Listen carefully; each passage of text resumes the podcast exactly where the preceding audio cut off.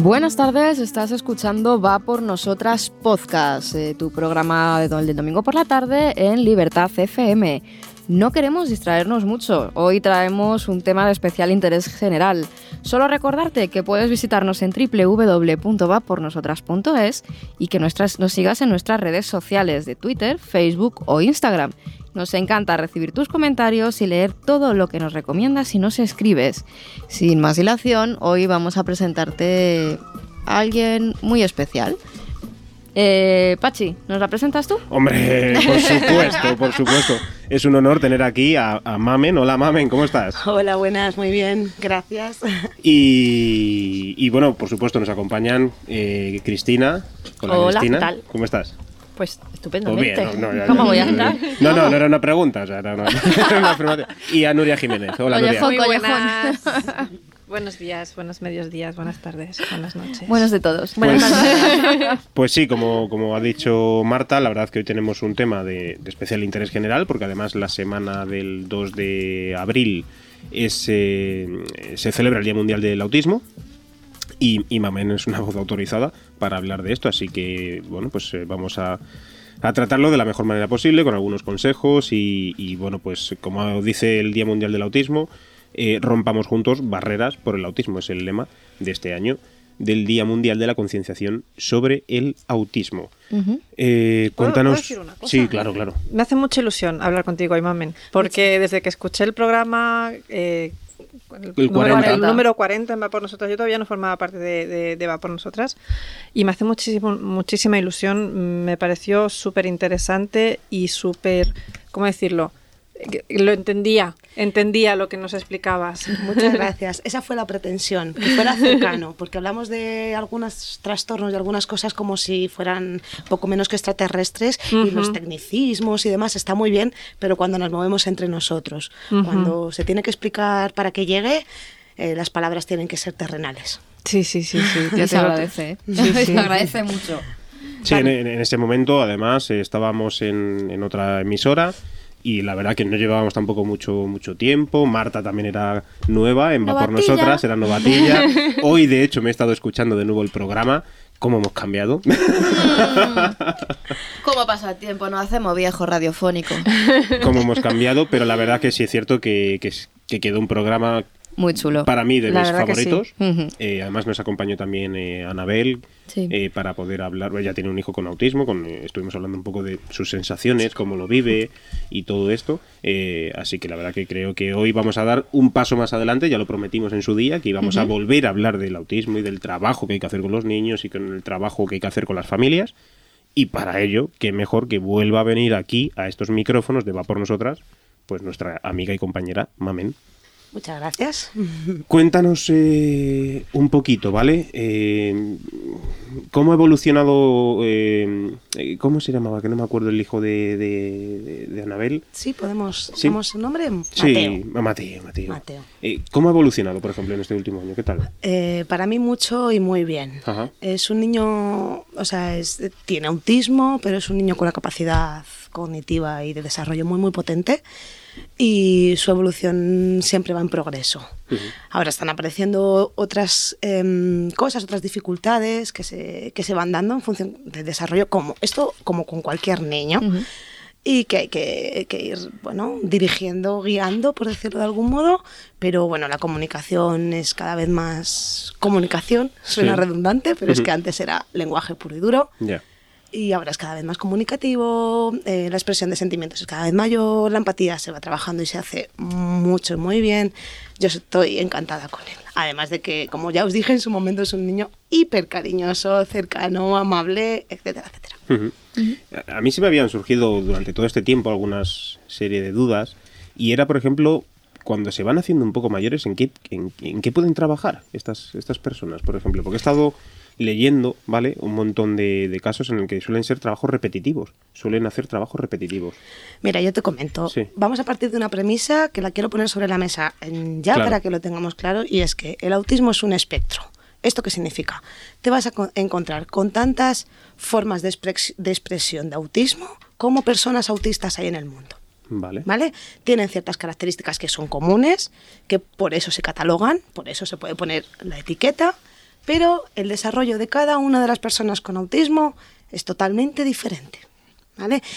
Eh, ¿Tú has podido informarte acerca de, que el trabajo tiene que ser repetitivo? Porque una de sus características principales es la perseverancia y la, fijación y, bueno, un poco la rigidez cognitiva. Vale. Pero hay muchas personas que si estos factores se les trabaja, se les guía y, y, se pulen desde que son chiquititos, flexibilizan un montón. Por lo tanto, estarán capacitados en todo aquello que les permitan capacitarse. A mí me da curiosidad, no sé hasta, hasta qué punto tú nos puedes hablar de esto, la atención que puede recibir un niño eh, con autismo, lo digo a grandes rasgos porque sé que, es una palabra muy amplia y tú lo explicabas la otra vez muy bien, que en realidad es como... son Lo acabas de decir ahora, eh, yo no lo puedo decir mejor que tú. Eh, dependiendo de, por ejemplo, en qué comunidad autónoma nazca ese niño, ¿cambia la atención que recibe y en consecuencia el futuro que tiene? A ver, en cuestiones educativas, siempre, porque bueno, pues hay autonomía dentro de las comunidades autónomas y pese a que hay un marco legislativo que es a nivel nacional y que nos cubre a todos, esa autonomía pues permite ofrecer en mayor o menor medida, en mayor o menor calidad y en mayor y menor forma la educación y el apoyo, el seguimiento de este tipo de personas. Pero eso sí que se puede hacer un, una generalización, ¿eh? es de autismo y de cualquier dificultad o tratamiento o trastorno que, exista. Sí. A mí se me plantean tres términos siempre que se habla de autismo que sinceramente yo personalmente no sé diferenciar muy bien.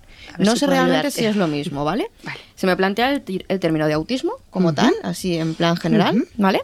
Eh, trastornos generalizados del desarrollo, es otro de los términos, y el tercero es el trastorno del espectro autista. ¿Es lo mismo? ¿No es lo mismo? Es una evolución. Esto funciona así.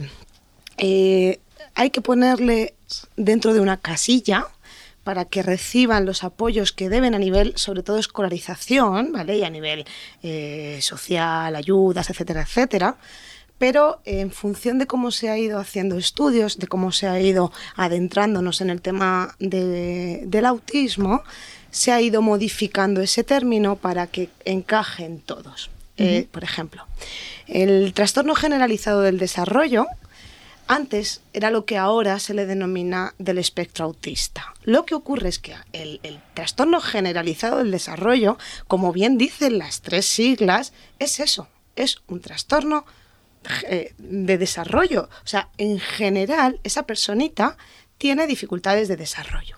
¿Vale? Que por supuesto eh, hay muchas áreas y una de ellas es la comunicación y la eh, socialización y es el lenguaje. Bien, pero además de esa está por debajo, por decirlo de algún modo, a nivel motriz, a nivel sensorial, a nivel, a todos los niveles. General. Generalizado el desarrollo, es que eso bien lo dice. En el caso del espectro autista o del autismo, en muchas ocasiones hay otros eh, eh, aspectos u otras áreas también por debajo, pero el principal hándicap, la mayor dificultad, se ofrece a nivel comunicativo, que no de lenguaje, aunque también aparece, pero comunicativo y social. Y por supuesto, eso conlleva a lo emocional. Que también hay desarrollo por debajo a nivel motriz? Sí. ¿Que hay ciertas estereotipias de movimiento? Sí. ¿Que hay muchas ocasiones hay falta de lenguaje? También. Que. Perfecto, pero, pero lo que prima es la falta de comunicación y de socialización.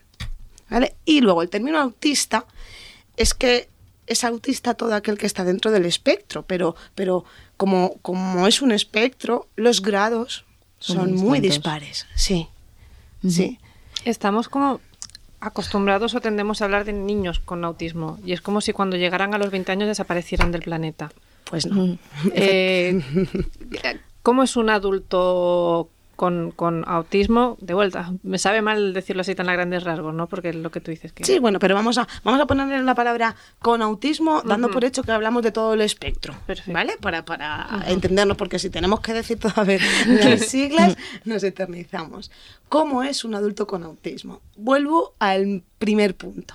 Dependerá de ese adulto, ¿vale? Pero de ese adulto, de la intervención que haya tenido, del tipo de cognición que tenga, de la capacidad cognitiva que esa persona tenga, de los medios que se les haya ofrecido, del momento en el que se haya hecho el diagnóstico. ¿Vale? Pero lo que sí está claro es que sigue siendo una persona que tiene dificultades para comprender la comunicación, que eh, eh, la- las- el resto de personas o los neurotípicos, porque no los voy a llamar normales, porque quien sea normal que tire la primera piedra. Aquí ninguno, ya te lo digo. vamos. Por eso, por eso. Vamos a llamarlos neurotípicos, ¿vale? Los que nos consideramos neurotípicos eh, entienden por, por el mundo. O sea, no, no, no comprenden igual el mundo que nosotros, no comunican de la misma forma. Por consiguiente, su forma de percepción es distinta también. A mí me da la sensación además que lo que, lo que se, se, ha- se hace con, con esa imagen, ¿no? Por ejemplo, series de televisión, películas, son o como extremadamente parodiados o extremadamente estereotipados, Eso pero sí. Como que se, son como extraterrestres para los, como has dicho, neuro... Típicos. eh, Es que contigo siempre aprendo palabras. Personas típicas. Vamos, lo que te encuentras mm, por ahí, como Eh, si el eh, resto no, no lo encontráramos. Exacto, ¿no? Entonces como Sí, que neurotípicos. mismo nos obligan a encasillarnos a verlo solo de esa manera. Claro, eso es un gran hándicap. Todo lo que nos llega como información, si está distorsionada, genera duda y genera prejuicios y genera eh, rechazos. Rechazos en las familias cuando aparece una personita que padece este trastorno. Porque hay comparaciones, porque es inevitable. O sea, no, lo- que nos dicen siempre, no, no comparemos, no, no está bien eso de comparar, pero es que es inevitable, porque tenemos que coger lo que consideramos normal y ver qué se sale de ahí. Entonces hay familias que desgraciadamente eh, tienen signos de alerta y empiezan a darse cuenta de que algo no está yendo por el camino que deben por pura intuición, por pura vista, pero cuando les dan el diagnóstico es un rechazo mm, a priori normal, porque bueno, es un, un- un diagnóstico duro, pero que, que podría pulirse si no tuviéramos esos estereotipos, porque ellos dicen, no, no, no, no, no, no, no, es que yo he visto esto y mi hijo no es así, es que mi hijo no aletea, es que mi hijo me mira, es que mi hijo me da abra- abrazos. Es que mi hijo, sí, sí, sí, me pide las cosas. A veces me pide las cosas, pero está en su mundo. Pues eso, es fijarte en, una estereo- o sea, en, un, en un estereotipo de, de- de persona con ese trastorno que no tiene por qué distar del todo, porque en algunas ocasiones se cumplen, pero esos son los que vemos a simple vista. Pero detrás de, en el espectro, es que hay mucha variedad. ¿Y cómo vive una persona que su pareja sea autista? Pues dentro de ese espectro. con todo lo complicado que le resulta a una persona autista encontrar a una pareja. Plantéate eso. Ujú. Y con, con cuánto de desarrollo mm, dentro de lo que nosotros consideramos normal haya tenido esa persona con autismo. Es todo un, vamos, es todo un reto para una persona con autismo. Eh, encontrar a alguien que comprenda que su forma de ver el mundo es totalmente diferente a la que esa persona tiene. Porque, porque bueno, pues son menos empáticos, porque no entienden nuestras emociones, casi ni siquiera entienden las suyas, sienten las suyas, las tienen y las muestran, ¿de acuerdo? Pero no las no, no captan las tuyas, ni el doble sentido del lenguaje, son muy literales. Entonces, tú, mira, un ejemplo totalmente fuera de sí, pero que es curioso, tú a un autista o a un determinado tipo de autista le dices, te quiero de aquí a la luna, a la luna, y te puede responder aquello de, pero ¿qué dices? Eso es imposible, ¿no? O, o cosas así, porque no lo entienden. Entonces, eh, tiene que ser costoso. Tiene que haber mucho afecto de por medio, mucho amor de por medio y mucha comprensión de por medio. A mí me llama mucho la atención el hecho de que se generalice. Es decir, cuando un niño tiene un trastorno pues, del desarrollo, algún tipo de trastorno, no, es que es autista. Y a lo mejor no es, quizá no sea un trastorno autista, quizá por ejemplo sea un Asperger. Por ejemplo, y para quien no lo sepa, ¿qué diferencia hay entre Asperger y autismo? El nivel en el que se encuentra dentro del espectro. La diferencia primordial primordial es la capacidad cognitiva. Con una potente capacidad cognitiva, los aprendizajes, porque el ser humano eh, eh, es comunicativo por naturaleza y no tienes que aprender a comunicar. O sea, tienes que vivir en un medio de comunicación y de socialización para desarrollarlo. Pero ellos no. Ellos aprenden la comunicación como tú y yo aprendemos matemáticas. ¿Vale? Entonces, eh, si tienes una capacidad cognitiva potente, bueno, pues, pues la información que te dan, los apoyos que te ofrecen y las intervenciones que hacen son más fáciles de captar. Entonces, un Asperger sigue teniendo problemas de comunicación, sigue teniendo problemas de sociabilización, pero son personas con mucho coco. Son personas, digamos, muy inteligentes, En pero un- que tienen ese problema, digamos, a la hora de comunicar. Por ejemplo, se ha hablado mucho a la hora de eh, los, eh, la gente que padece Asperger o que padece autismo del tratamiento con animales. ¿Tú lo has llegado a ver? ¿Lo has llegado a utilizar? ¿Cómo Yo- crees que afecta? Mm, Yo no lo he vivido de forma directa, he de decir que soy una pro animalista, por lo tanto aparece la subjetividad pura y dura.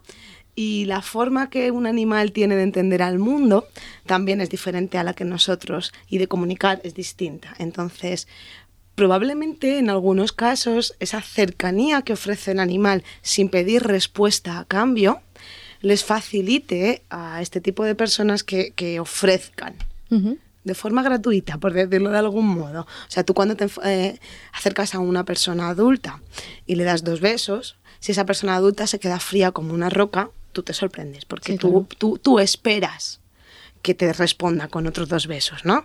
Un animal no, un animal se acerca a ti a darte una caricia y le importa un pepino si se le devuelves o no. Su intención es esa. Entonces, el- el- las personas con autismo pueden llegar a, a conectar muy bien con, con los animales. Yo, de forma personal, eh, considero que sí. Sí que cada vez hay más asociaciones y cada vez hay más agrupaciones que, que los ponen en contacto y que Sí, de hecho se funciona. hace igual con, pues, con gente con Alzheimer, con demencia senil y da muy buenos resultados. Por eso te lo preguntaba. Concretamente en este campo no conocía, no conocía qué resultados daban y la verdad es que me produce mucha curiosidad. Claro, Eh, claro, ofrece. pe- permitidme que, que dé el, el número de teléfono de la emisora por si alguien tiene alguna duda, alguna pregunta a Mamen sobre el autismo. Es el 91-575-7232. Eh, estamos en Libertad FM, en Va por Nosotras, y estamos hablando con eh, Mamen González sobre el autismo. Y yo quería también hacerte una, una pequeña pregunta, Mamen. Es en relación un poco en apoyo a, a las familias. Las, eh, dentro de todas las barreras que en el Día Mundial del Autismo han, han marcado, hay una barrera que la verdad que es, es curiosa y es que mm, ¿qué hacen estas personas con autismo cuando los padres no están? A ver, mm, gran parte de ellos son personas dependientes y son personas dependientes para, para toda su vida. Para toda su vida. Sí.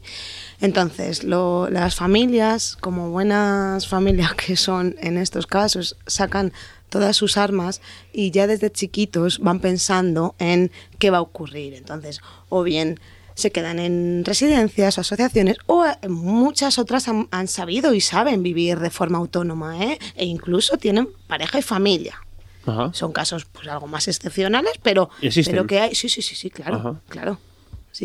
Sí, que existen. De hecho, hay personas incluso que no han sido diagnosticadas de autistas hasta que no han tenido 30, 30 y tantos años. Y han tenido familia además. Y han tenido familia. Y ellos mismos dicen, es que yo no soy igual. Es que algo me pasa, es que yo no entiendo el mundo como lo entiendes tú. De hecho, hace poco salió un caso, de Sí. hecho, que el padre había descubierto que él era autista porque a su hijo se lo habían diagnosticado y se dio cuenta de que él tenía esos mismos síntomas. Claro. Entonces, a mí sí, a colación de lo que te decía Pachi, me gustaría preguntarte, pues, por ejemplo, en la Comunidad Autónoma de Castilla-La Mancha, de donde yo procedo, y me- en este caso me enorgullece decirlo, ¿eh? Sí. se ha aprobado una ley en la que se garantiza a las personas dependientes, pues, por ejemplo, personas con trastornos pues como un Down, pues personas con autismo, que una vez que sus padres falten, van a tener una calidad de vida decente dentro de residencias, dentro de organismos especializados en cada Públicos. uno de los trastornos públicos. Y se va a hacer cargo la sanidad de la comunidad autónoma. Qué fantástico. O sea, a mí, de verdad, me hicieron chiribitas los ojos cuando vi aquello. Entonces, ¿realmente crees que habría que aprobar algo así de forma estatal? Por supuesto. Sin duda alguna. Sin lugar a dudas, por supuesto que sí. Pero no solamente en ese momento, sino, mira, en la comunidad, eh, o sea, en, la- en Castilla-La Mancha, eh, por suerte tengo familia y, y, parte de mí es de allí y conozco un poquito cómo funcionan. Y bueno, la parte que conozco es muy positiva. Sí, sí que se cierto. trabaja bastante bien, eh, lo- la intervención gratuita se da en muchas ocasiones e incluso tienen posibilidad de prolongar más allá de la hora, o sea, de la hora, perdón, de la edad estipulada, Mm. si no hay otros casos que requieran de ese puestecito que ocupa ese niño o niña, o sea, que son cubren bastante bien estas necesidades. Yo lo veo así. Pero también es cierto que es como que hay menos demanda. Madrid está colapsada. Y cosa que resulta curiosa, porque fíjate la cantidad de espacio, por decirlo de alguna manera, es decir, lo que ocupa Madrid en el mapa y lo que ocupa Castilla-La Mancha. Es decir, cabría presuponer que en Castilla-La Mancha debería haber muchísimos más casos. Pues no sé, a ver, eh, de forma cuantitativa no te sabría decir, ¿de acuerdo? Pero de forma cualitativa, eh, Madrid están saliendo como debajo de la piedra, perdonadme la expresión, pero es que es cada vez más y cada vez mm, somos menos los profesionales que a nivel público intervenimos en ello. Quizá lo que falten sean profesionales. Por supuesto. Más que sobrar, que evidentemente nunca nunca, sobran. eh, personas que padezcan este tipo de, de problemas, por desgracia las hay, lo que faltan son profesionales. Por supuesto. Yo soy AL, soy maestra de audición y lenguaje, trato la comunicación, trato el lenguaje y por, como dato así curioso, que muchas personas ya conoceréis, pero por si acaso no, estamos compartidos. Cuando digo compartidos es que una plaza de audición y lenguaje puede ocupar dos y tres colegios. Eso significa que hasta donde llegamos, hasta donde el tiempo nos da de sí. Lógico. Hay coles que tienen aulas TEA, ¿vale? Del trastorno del espectro autista, y ahí sí que hay más personal fijo, pero eh, se, se- se prioriza los que mayores dificultades tienen para salir a ese aula. Y hablando de coles y de niños y demás, eh, a la hora, por ejemplo, hay familias a las que esto les pilla muy de nuevas, porque realmente pues, se detecta el autismo en el niño, no saben cómo llevarlo, cómo tratarlo. El niño en ese momento, pues imagínate, está yendo a un cole normal, niño de 5, 6 años, por ejemplo. Tú, por ejemplo, a ese tipo de familias, ¿qué les recomendarías? ¿Que siguieran llevando a su hijo a un colegio habitual, de los de toda la vida, o que intentaran buscar un sitio más especializado? De forma totalmente personal, ¿vale? Sí, y por sí. lo que la experiencia a nivel profesional me dice, eh, un colegio en el que haya el mayor tiempo posible apoyos de AL y de PT. Que haya un equipo capacitado el mayor tiempo posible para hacerse responsable de esa criatura. Que tengan, por ejemplo, lo que hablábamos, aulas TEA. O una aulatea o un cole con tal equipo que el AL esté allí todos los días y el PT esté allí todos los días, que haya integradores sociales. Difícil de conseguir en colegios públicos a día de hoy. Muchísimo. O sea, si mi figura se está eh, perdiendo, bueno, perdiendo no, pero, pero repartiendo, la del integrador o integradora social, mucho más. Y eh, son necesarios. Sí, sí, sí, Sí. que lo son. Eso, y luego em, un colegio que quizá controlen a nivel eh, habilidades comunicativas, pues el trabajo con eh, sistemas alternativos y aumentativos de comunicación que se les vayan a ofrecer, ¿de acuerdo? A poder ser que tenga los menos lenguajes posibles, o sea, bilingüe o no bilingüe, para mí en este caso no bilingüe, por ejemplo. Si lógicamente cuesta el, el hecho de comunicarse ya en un idioma, imagínate exacto, cuándo. Exacto. Si no tengo una herramienta de comunicación, si me metes dos, puf, que hay niños con autismo que a lo mejor dominan el inglés como papagayos y te cuentan del 1 hasta el 500 y, y te hacen frases y se aprenden diálogos completos en inglés. Bien, eso es lenguaje, no es comunicación. De hecho, se dice que hay personas de alto rendimiento con autismo. Claro, Que a mí claro, eso me claro. resulta Asperger. curioso. Es decir, Asperger. con una inteligencia muy avanzada. Eso es. Quiero decir que a lo mejor sí que aprenden dos, tres y cinco idiomas, pero que Hombre. realmente no saben cómo comunicar con ellos. Efectivamente, Asperger. Te acabas de contestar tú a la pregunta que me has hecho. Está bien eso, Marta. muy bien. Qué lista soy, oye. Es lo que comentaba Sí. yo con Nuria. Sheldon de Big Bang Theory es un tío súper inteligente que es físico y se supone que tiene ese trastorno. Sí. No pilla la ironía, no pilla el sarcasmo, no. Pero, pero el- lo típico, que está muy parodiado, ¿no? Sí, está muy parodiado, pero de forma personal tengo que reconocer que, que- que- que simboliza ciertas cosas bastante claras. ¿Vale? O sea, dentro de que es un, que te muestran lo que te quieren mostrar, ¿de acuerdo? Pero sí que hay ciertas cosas que te las muestran como muy visuales, como muy claras y que llegan. ¿No? El, el- la ironía. El- el- las estereotipias de llamada a la puerta. El tengo que Eso es un TOC, ¿no? Sería, ¿no? O- Sí, es una estereotipia, Sí. es una estereotipia, es, un, es una conducta rígida, Sí. es una cognición totalmente rígida y que les supone una desestabilidad emocional muy potente cuando eso no se produce. Y cómo se relaciona con su pareja, ¿no? Eso también. Claro. Que sea una persona muy fría, que no. Claro, a ver, eh, volvemos, vuelvo otra vez Sí. al punto de partida. Esto es muy frío porque, como Sí. bien han dicho ella, eh, lo están paro- parodiando un poco. Hay o sea, las personas con autismo sienten y padecen, ¿vale? Y, y muchas de ellas expresan de modo diferente, pero expresan. ¿Vale? O sea que el niño del que hemos hablado antes es un monito del amor. O sea, te está dando amor todo el tiempo. Y es que es real, y lo, y lo siente, lo siente así y te lo transmite así. Pues será una persona adulta que también lo haga, probablemente. Dependiendo de la persona. Yo eh, conozco de, mm, el caso de una compañera, este caso es en otro país, sucedió en Ujú. otro país. Ella tiene un niño que tendrá ahora 10 años y, cuando, y, y a grandes rasgos, a muy grandes rasgos, ¿no? Como el principal problema que tiene es que teniendo 10 años tiene la capacidad de aprender de a lo mejor un niño de 6. Perfecto. Y eso es, y va progresando de esa manera, ¿no? Eso es el espectro en el nivel, uno de los niveles más bajitos. El tema es que eh, a esta chica cuando, cuando tiene, se lo diagnostican, cuando nace niño, eh, le dicen que no va a poder ni hablar. Es el diagnóstico que le dan. Entonces, esto es un ejemplo muy mm, bestia, pero y también como de vuelta pasó en otro país, una sanidad de, de, de otro, de otro lugar. Ella, bueno, pues igualmente se mueve, mueve cielo y tierra y al final es un niño, bueno, al final, al final no, tiene 10 años, tiene todo por delante. Es un niño mm, que se va de excursión él con los compañeros, que hablas con él, aparte tiene un sentido del humor mm, que a veces me da envidia para mí, yo que soy monologuista, digo, los chistes que tiene. Aquí en España, por ejemplo, ¿no? Para no ni, ni entrar en- ni crear el pánico, ni, ni todo lo contrario, ¿no? Pero cuando unos padres se encuentran con un diagnóstico, ¿qué serían los pasos ideales a seguir? Mira, mm, gracias por, por- lanzar esta pregunta porque, porque me gustaría dejar claro una cosa y es que como en el mundo de la educación y en el mundo de la, de la medicina, como en cualquier campo profesional, existimos personas. Entonces, en función de con qué persona te topes, te va a transmitir de una manera u otra.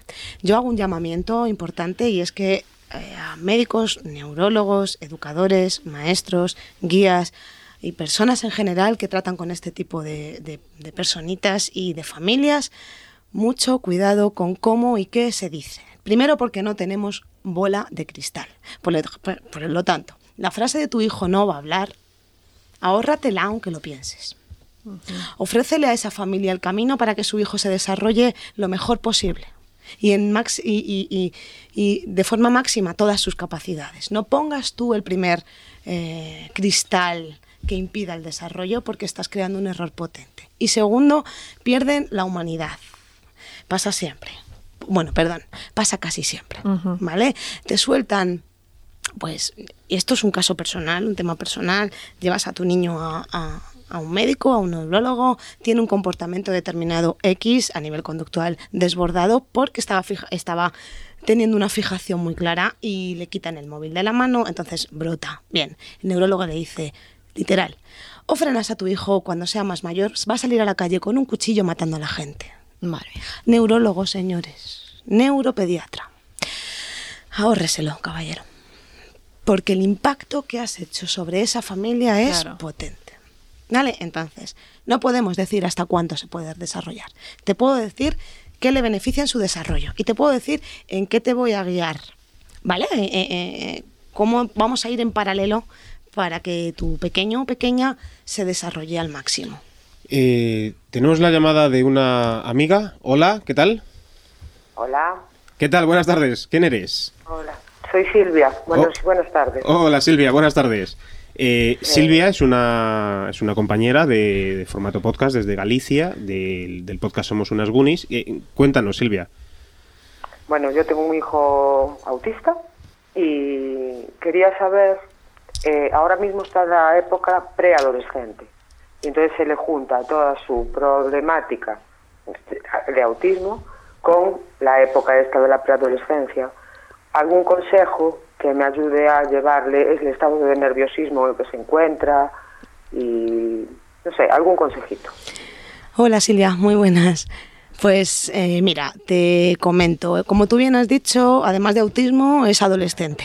Con todas las complicaciones que eso conlleva. Entonces, en la adolescencia eh, aparecen a desarrollar, empiezan a desarrollarse de forma hormonal y el tema de la sexualidad, por ejemplo, en, personas que tienen algún tipo de necesidad eh, especial a nivel educativo, está poco o mal tratado, ¿de acuerdo? Entonces, eh, necesita descargar a nivel físico y necesita conocerse. ¿De acuerdo? Eh, explorar. Entonces, consejos, pues que os forméis muy bien también en ese ámbito y que le ayudéis a nivel conductual, como un adolescente que es paliando sus eh, fijaciones, su nerviosismo y haciendo de guía. Es una etapa igual que la que ha sido a los dos años cuando teníamos el no rotundo, las rabietas tan excesivas que aparecen. Entonces, en esta edad aparecen otras necesidades eh, fisiológicas y, y conductuales que hay que guiar como a un adolescente que es. Me explico, no sé exactamente en qué, en qué puntos de nerviosismo tú lo ves, si tiene o no lenguaje, no, no conozco muy bien a, a tu A chico. ver, él, él- no ya, él eh, a nivel comunicativo tiene muchas carencias. Ah, Él habla, pero no, no, no se puede comunicar como, bueno, ningún autista se puede comunicar como una persona entre comillas normal. Entonces, eh, lo que él está últimamente es como muy frustrado con todo. Todo le frustra, todo.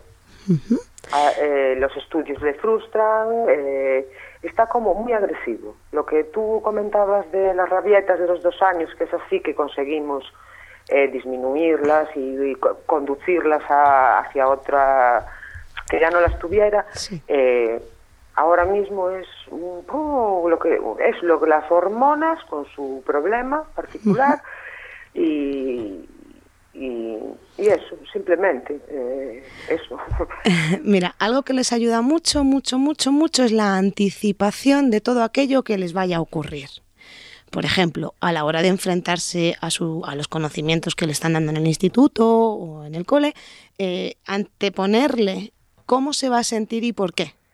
Un poco, un poco hacerle mm, la, la pasarela más sencilla, que no todo sea descubrimiento, sino que él ya vaya de sobreaviso en que, por ejemplo, la llegada de un examen, ¿no? Pues eh, en un examen te puedes poner nervioso. Cuando conozcas o no, venga, vamos a buscar soluciones. Si conoces, eh, respondes. Que no conoces, siguiente pregunta. Este tipo de guías. Y utilizar sistemas alternativos de, de comunicación a través de pictos, que imagino que habrás oído hablar de ellos y utilizado en muchas ocasiones, pues Sí, volverlos yo a... el llavero famoso de, con los pictogramas. Bien, pues, pues volverlos a utilizar y decir, te puede, o sea, darle un poco un, un espectro amplio de las situaciones que se puede encontrar ante un mismo conflicto. Anteponerle situaciones. Una, una pregunta, por ejemplo, ¿cómo puede ser eh, a nivel de que mm, tienes que hablar, por ejemplo, con el instituto y que ellos te adelanten qué van a hacer en este caso? Es decir, mira, vamos a tratar, por ejemplo, el mes que viene, la temática que vamos a tratar, por ejemplo, pues va a ser esto de geografía, va a ser esto, y que avisen a la familia para que en este caso eh, Silvia pueda ir como adelantando, como tú dices, ciertas, eh, ciertos temas con, con el chaval. Sí, Ajá. El tema del colegio ya lo tenemos un poquito más controlado, porque tiene una adaptación curricular y todo. O sea, él en el colegio está bien. Eh, ahora mismo lo que está es frustrado, se frustra constantemente con todo. Le llamas la atención porque obviamente, por el hecho de ser autista, él tiene que, que- que seguir unas pautas igual que el resto de la gente. O sea, él vive en una sociedad. Tiene que tener un comportamiento adecuado en, en la casa, en, eh, se frustra y entonces no eres capaz de razonar con él. eh, estás excesivamente nervioso. Es lo que yo le noto en esta, en esta época actual. Vale, hay que hacerle de guía emocional, ¿vale? Eh, hay que explicarle que sentir ira y sentir frustración es muy positivo, pero tiene que aprender a mostrar de forma, por decirlo de algún modo adecuada, esa ira y ese nerviosismo.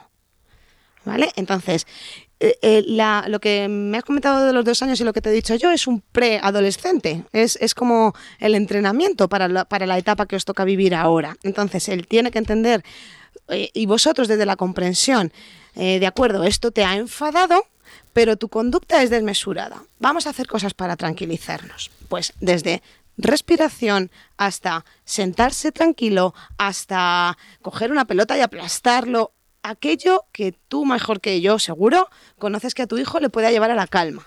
O sea, desviar ese, e- ese- esa muestra de enfado y, enseñarle que el enfado se tiene, que es positivo, pero que eh, la forma de mostrarlo no es a través del grito, de la pataleta, de, de- de- de los golpes. Sí. Es, es complicado porque, Sí, sí, intentar canalizarlo de otra manera. Efectivamente. Intentar relajarse de otra manera. Sí, ¿qué, qué hacíais con dos años? Así, ¿lo recuerdas brevemente? Eh, ¿Cómo conseguíais bueno, parar su rabieta? Es que eh, cuando nosotros nos, nos diagnosticaron que era autista, ya anticipábamos todo. Es lo que dices tú, lo que más les frustra a ellos es el no saber. Exacto. ellos les gusta muchísimo las con- que todo sea cuadriculado. Y entonces procurábamos eh, eso, anticipar, que se lo seguimos haciendo, intentando anticiparle todo. Lo que pasa es que, claro, ahora mismo está desaforado, digamos. claro, Está pero, en- en, pero ahí volvemos a un tema, a un tema eh, pues un poco más pantanoso que es a nivel hormonal. O sea, las personas, la- las personas preadolescentes y adolescentes a nivel hormo- hormonal están descontrolados. Por lo tanto, hay que cargarse de paciencia y volver a respirar muy profundo cada vez que estas situaciones se den, porque es que desbordan las emociones y desbordan a nivel sexual. Y vuelvo a lo mismo, no hay formación para este tipo de personas en ese ámbito. Si no la hay casi para los adolescentes eh, normotípic- no, sí, normotípicos, bien digo, mm, para este tipo de personas menos aún. Entonces, lo primero es entender que es una etapa y lo segundo es volverle a anticipar todo, el máximo posible. Hay momentos en los que pensaréis, jo, es que esto ya lo tenía superado. Pues sí, lo tendría superado, pero ahora sus hormonas juegan en su contra. Ahora su, su, su persona, su carácter se está desarrollando, se está formando casi plenamente. Entonces, eso juega en contra de, de su comportamiento. Vuelve a salir el no de los dos años, pero ahora con, pues, pues con un desarrollo mayor. Sí, es el no de los dos años, pero mucho más frustrante. Claro, porque los dos años no lo podías agarrar y pararlo, pero ahora sí. Efectivamente, pues ofrecerle alternativas incluso físicas. O sea, tú necesitas aplastar una almohada, tómala, aplasta la almohada. Sí, te está. Y sobre todo, él a veces no entiende ni lo que le está pasando. Dáselo con palabras o con pictos, con lo que te comuniques con él. O sea, si tienes pictos de furia o de frustración o, o- o entiende, o signos de, de furia, de frustración y los usáis, o palabras, díselo. Te estás sintiendo así por esto. De forma muy literal sí. y eh, dialogar con él o comunicar con él no es posible hasta que no llega la calma. No, no, eh, eso, eso es así. Claro. Sí, hasta que está, sí, Claro, es eh, imposible. eso es primero anticipar, o sea, ya eh, vosotros seréis expertos en saber qué situaciones le puede llevar al límite. ¿Verdad? En muchas ocasiones ya diréis, uy, uy, uy, uy, uy, aquí me temo lo peor. Pues cuando eso se vaya viendo, anticipamos. ¿Vale? Y cuando ya no haya remedio porque la conducta haya aparecido, le intentas explicar con poquitas palabras qué le está pasando y le dais una alternativa para volver a bajar eh, el- pues, pues la, la furia, la ira La o sí, la situación, eh, volver a la calma. También el, el deporte, eh, la actividad física, por supuesto con personas que sepan llevarlo, porque si no, mm, pues probablemente sea un, es que no entra en el grupo, es que no lo hace, es que no lo hace, y eso para vosotros es, mm, mina muchísimo y es agotador, pero en asociaciones, en sitios que ofrezcan ocio alternativo para estas personas, eh, es muy positivo que lo hagan, mucho. No sabemos si, por ejemplo, eh, allí en, Galicia, donde, donde vivís, hay tipo de asociaciones eh, así completas, ¿no? Para que puedan, eh, no sé, música, ocio, deporte. Sí, a ver, eh, a ver, ahí lo que pasa es que pff, nosotros vivimos en un pueblo, es más complicado, pero bueno, eh, se intentará hacer algo. Ahora que empieza a mejorar el tiempo, Claro. eh, intentar buscar así, a- un, un desfogue, digamos, ¿no? Eh, bueno, yo solamente te puedo decir que ya sabéis que os quiero un montón, o sea que muchas gracias. eh, Os que- queremos, os Más queremos. nos queremos nosotras. o- tenemos muchas ganas de, de volver a veros, eh, da igual aquí en Madrid que en, que en Galicia, de verdad, que, Venid, que- aquí, que aquí eso está muy bien. Pues, pues también, pues también. No te voy a decir, no te voy a- no te voy a decir que no. De verdad, mu- eh, muchas gracias, eh, Silvia. No, muchas gracias a vosotros. Y seguimos en, en- en contacto, ¿vale? como siempre. Un besito. Venga, gracias, un rico, Gracias. chao. Gracias. Pues eh, es que es... Es un tema tan yo- difícil de te doy- opinar de te- lejos. Yo, yo te doy las gracias, yo creo que en nombre de, de mucha gente, Mamen, porque la verdad es que cada vez que vienes lo explicas. Que, que Muy bien. Yo, yo me quedo alucinado. es un mundo que me fascina, Hombre, claro. sinceramente. Lo trato muy a diario. Esto Sí. es vocacional. Eh, profesional también, por supuesto, es lo que hablábamos antes en los temas anteriores, profesional también, pero, pero te tiene que nacer un- una chispita de, de querer. Sí. De querer y te- tener la paciencia también, porque evidentemente con una persona con trastornos del lenguaje, lógicamente, como es evidente, no puedes comunicarte como con una persona Exacto. con- de las que te encuentras por la calle todos los días. Claro. Entonces, tienes que tener un punto de paciencia extra, digamos. Si ya hay que tenerla para enseñar a niños en un colegio habitual, de toda la vida. Con este tipo de problema, evi- evidentemente la paciencia necesitas triplicarla. No solo paciencia, sino también conocimiento, empatía y comprensión de la situación. Tú no puedes catalogar a un niño que ha sufrido un, brote de furia o, o de ira como si estuviera eh, ofreciéndote esa furia y esa ira contra tu persona. No, no en este caso. Hay que aprender a separarlo, digamos. Claro, a ver, somos humanos todos, ¿de acuerdo? Entonces, en un momento determinado hay conductas y sobre todo, insisto, en que para hablar de esto tengo que conocer muy mucho a la personita con la que estoy trabajando. Claro, porque cada- lo que has dicho al principio, cada persona es totalmente Es un distinta. mundo. Es que dar un consejo así como lo acabo de dar, un consejo, bueno, dar- intentar darle una, Una explicación, opinión, una sí. opinión así en distancia, sin, sin encontrarme qué es lo que verdad, de verdad ocurre, uff, es Sí, sí, sí, arriesgado. sí, Creo que es en el único momento en el que me han sudado las manos, porque puede ser tan amplio que, que, que, jolín, puedes meter la pata mucho, mucho, mucho, porque hay tantas variables que, que se pueden estar dando que- que lo esencial es localizar la variable que, que- que está, o las variables que están influyendo para intervenir sobre ellas, ¿no? Entonces, claro que hay que tener paciencia, paciencia y conocimiento y un poco de ser tú la persona que sí comprende que eso que está ocurriendo tiene un motivo.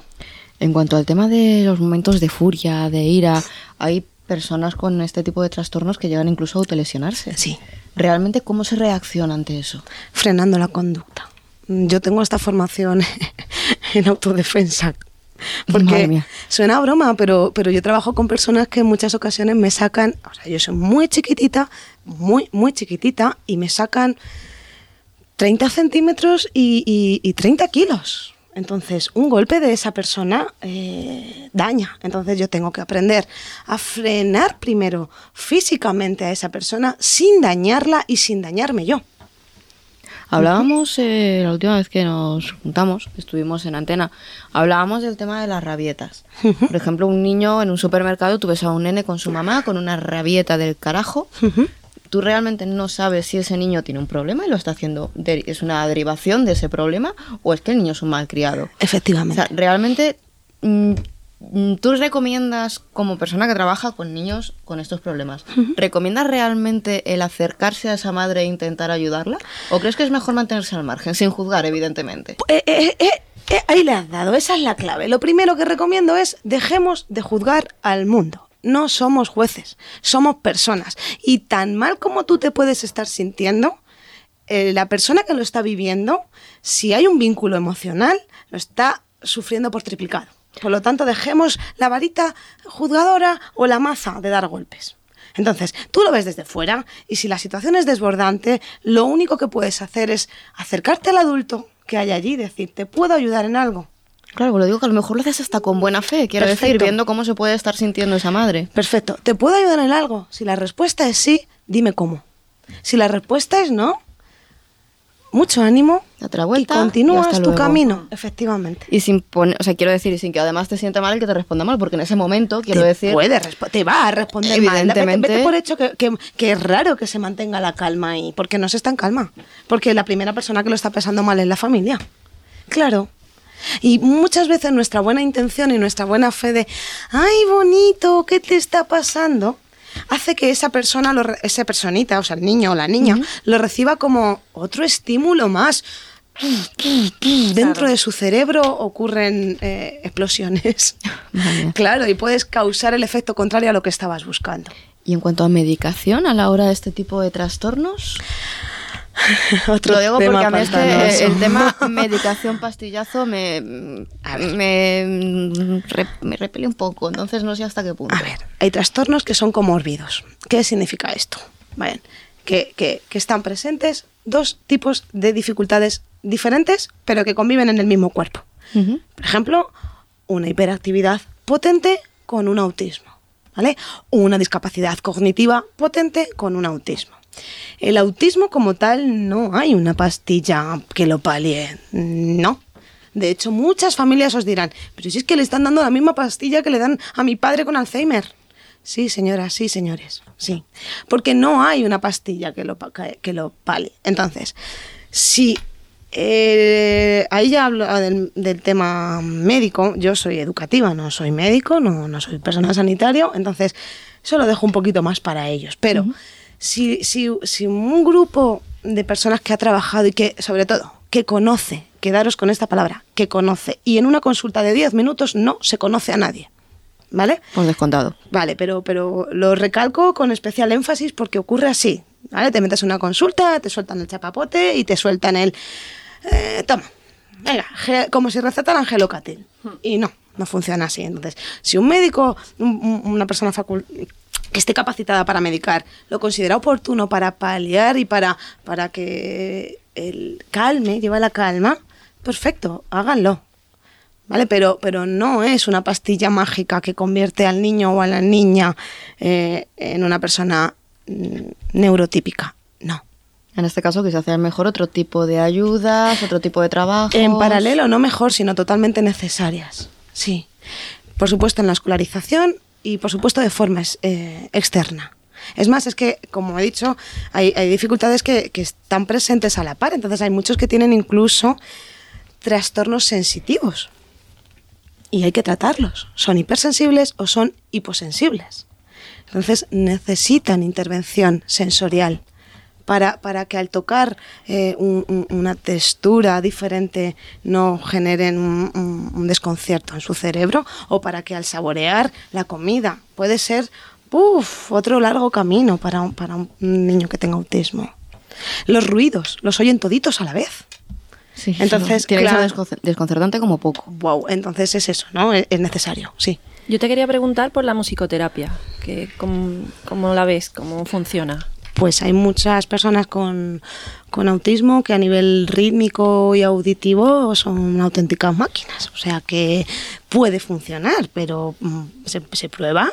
Se va. También hay que valorar previamente si tiene alguna dificultad a nivel no auditivo, sino sensorialmente auditivo. O sea, si es hipo o hipersensible y, y en base a eso que, que se haya valorado, se prueba la terapia. Hay muchos niños que les sirve para relajarse. Sí. Sí. Claro, no, vamos, yo la, yo la veo como que me- a mí me funciona, entonces no sé, pienso que y, que y sé, bueno, eh, conozco que también se utiliza para el autismo, por eso. Sí, del mismo modo que hemos hablado antes de los animales, que puede funcionar a nivel emocional, a nivel sensitivo la música puede beneficiarles. Sí, tiene sus beneficios. Evidentemente a todos no, pero, pero sí. Los juegos en grupo dentro de, de estos chavales, ¿qué tal? ¿Cómo funciona? Las habilidades sociales hay que trabajarlas, se muestran, se enseñan, no se dan de forma ah, libre, casi nunca. Entonces, está muy bien que se hagan actividades en grupo y que, y que mira, yo trabajo ahora mismo con un grupo de habilidades sociales, eh, tengo cinco chicos, chicas y, y uno de ellos pues lo tiene, ¿no? Lo padece. Y hay que enseñarle a, a, pues a cómo saludar, hasta a cómo abrazar. Porque él llega con toda su buena fe y te suelta un súper abrazo, pero es que te ha roto cinco costillas. Entonces dices, a ver, que el amor desmesurado duele. ya. Entonces se lo muestras así, le enseñas un poco a comprender. Ahora cuenta chistes, es muy curioso, él te cuenta un chiste y después te explica el chiste. Ah, ¿Por qué? Porque él no lo ha entendido. Entonces él aprendió a entenderlo así porque otra persona se lo contó. Entonces te lo, te lo cuenta. Pues claro que es hábil. Eh, Y, y ahí es muy importante la intervención de coles. Los tiempos libres de patio y demás, estos niños generalmente se marchan porque no encajan, porque a veces incluso lo intentan, pero no tienen las herramientas para llegar a un grupo. ¿no? Entonces, los otros niños no dejan de ser niños y no, no guían, no conocen Además el problema. suelen ser muy crueles. Cuando ven que alguien no es igual. Mm, tiene algo diferente. Vamos a dejarlo en que son desconocedores. Eh, o, sí. o conocedores de una, de una falsa verdad. Vamos a. oh, Porque un niño cruel tiene un ahí, adulto sí. detrás con un prejuicio. Es Sí, una- no, eh, también es totalmente personal, ¿eh? A veces no es que sean crueles, sino que no tienen filtro, como niños que son. Eh, Exacto, eso sí, el freno, el freno lo tenemos ya cuando vamos creciendo. Efectivamente. O sea, si me estás tocando la nariz tres veces y soy un niño, por mucho que yo conozca que tú tienes autismo, yo soy un niño egocéntrico, porque en, en la fase egocentrista lo pasamos todos, Sí. y te voy a soltar el capón porque, porque, porque sí, yo entiendo que tú tengas autismo, pero a mí me está molestando. Por eso tiene que haber un integrador social, una persona de apoyo que guíe siempre, siempre. ¿Necesitan su momento de liberación? Sí, pero no cuando están dentro de un grupo que no van a poder entender. Sí, realmente no tiene sentido. Quiero decir, soltarlos ahí a ver qué sale cuando sabes que no van a ser.